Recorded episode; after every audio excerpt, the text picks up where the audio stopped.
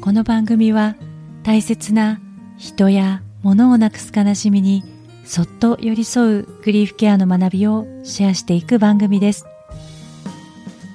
グリーフケアにまつわる本やエピソードをご紹介し一緒に考えたり感じたりしながら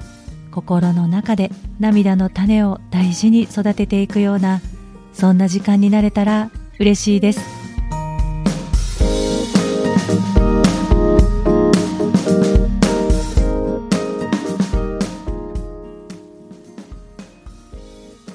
んにちは。グリーフケア勉強中の今尾玲子です。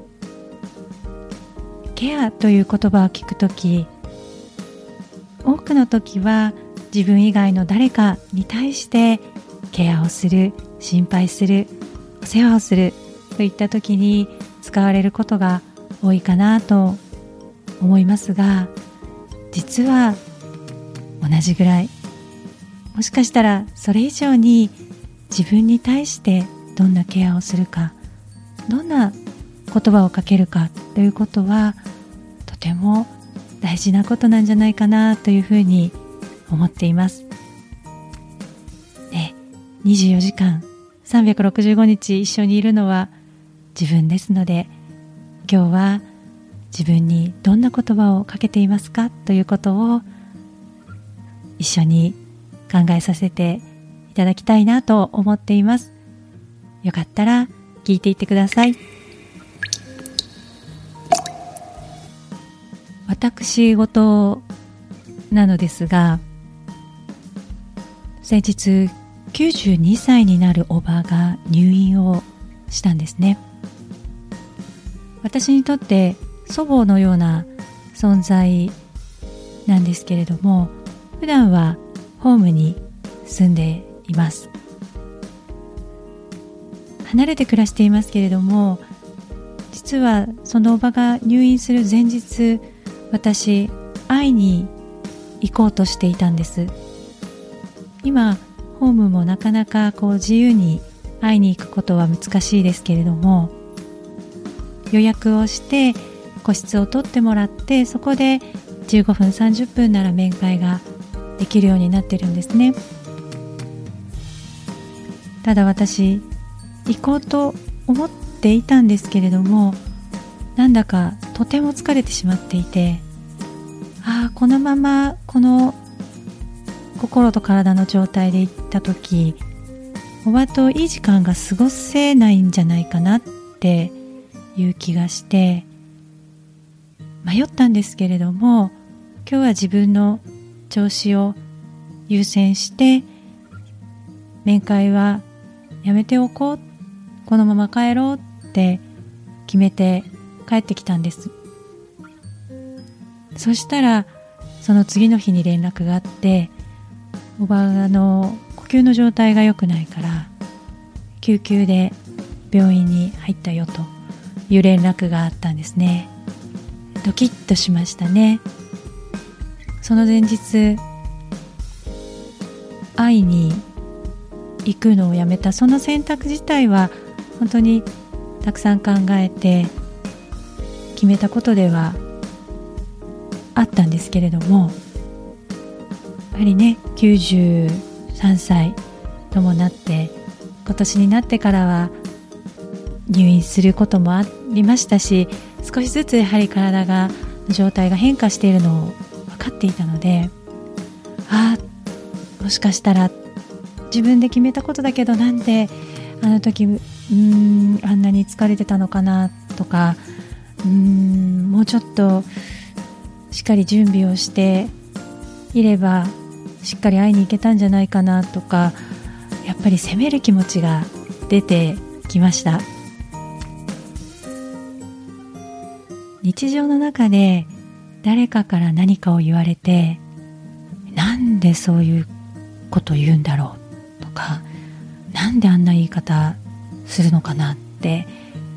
えー、傷ついたり腹が立ったりすることってあると思うんですけれども同じように自分を傷つける言葉を自分が言ってしまってることがあるなって気づいたんですね。なんでできなかったの？とかなんであんなことしちゃったんだろう？とかなんてダメな私私がいけなかったんだってねいう言葉。もちろん反省をして次に生かすということはとても大切なことで悪いことではないんですけれどももしずっとずっと自分を責めていたら本当にそれの言葉は自分が聞いてるんですよね。自分の心を痛めつけることになってしまうんじゃないかなっていうふうに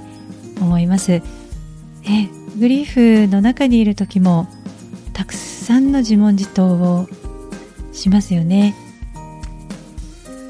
会えない人や変えられない現実のことを思いながらああもっとあの時こういうふうにできたんじゃないか。私は何もできなかった。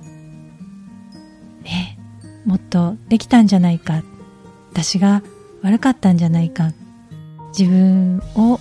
責める罰してしまうようなことも時にあるかもしれません。誰かに話すことができて違う視点をもらえることもありますね。ただ人に言えない時自分一人でいたい時もあります。そんな時は一人二役に、ね、なったつもりでよく頑張ったねって自分に言葉をかけてもらえたらなって思います。自分だってすごく傷ついている。あの時はこうしかできなかったけれどもあの時はもうそれが精一杯だった。たくさん考えてその時はそういうふうに選択をした。その自分をよく頑張ったねっていたわってもらえたらなって思います。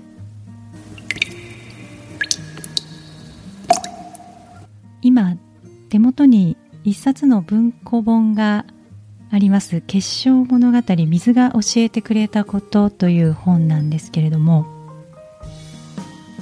江本勝さんというちょっと独特な水の研究をされた方の本で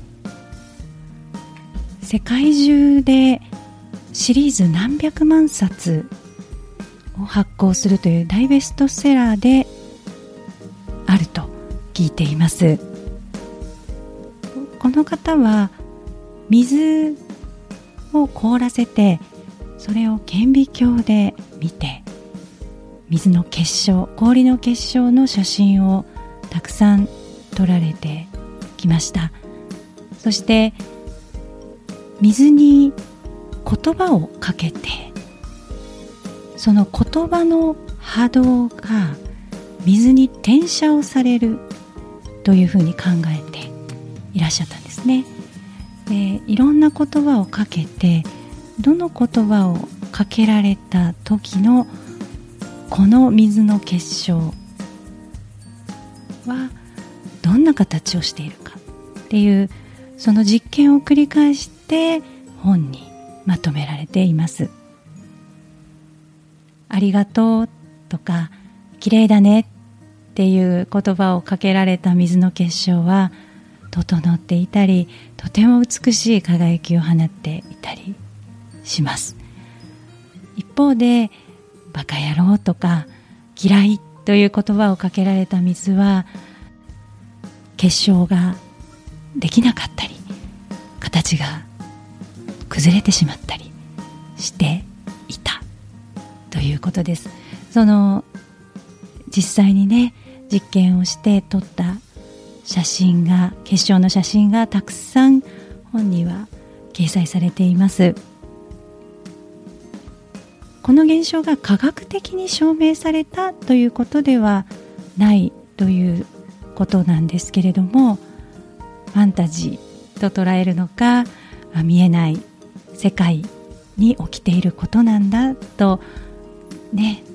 捉えるのか人それぞれかなとは思いますが私はうん実際にその数々の写真を見ていてやっぱり言葉の持つ力ね日本でも昔から言霊という言葉もありますけれどもどんな言葉を発するかどんな言葉を聞くかもう一度自分で、ね、考えてみたいなと思いました。はい。この「結晶物語」の本については私のノートの方にリンクを貼っておきますのでよかったら読んでみてください。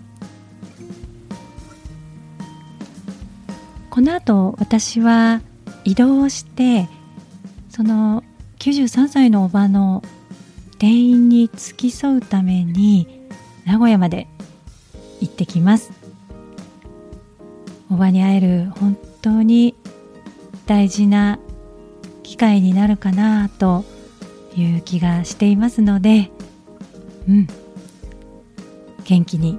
いいエネルギーを持ってね行ってきます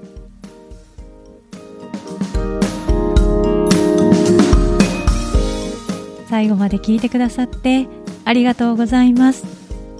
感想やメッセージは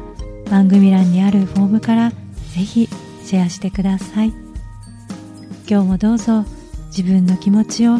大切にお過ごしください。それではまた。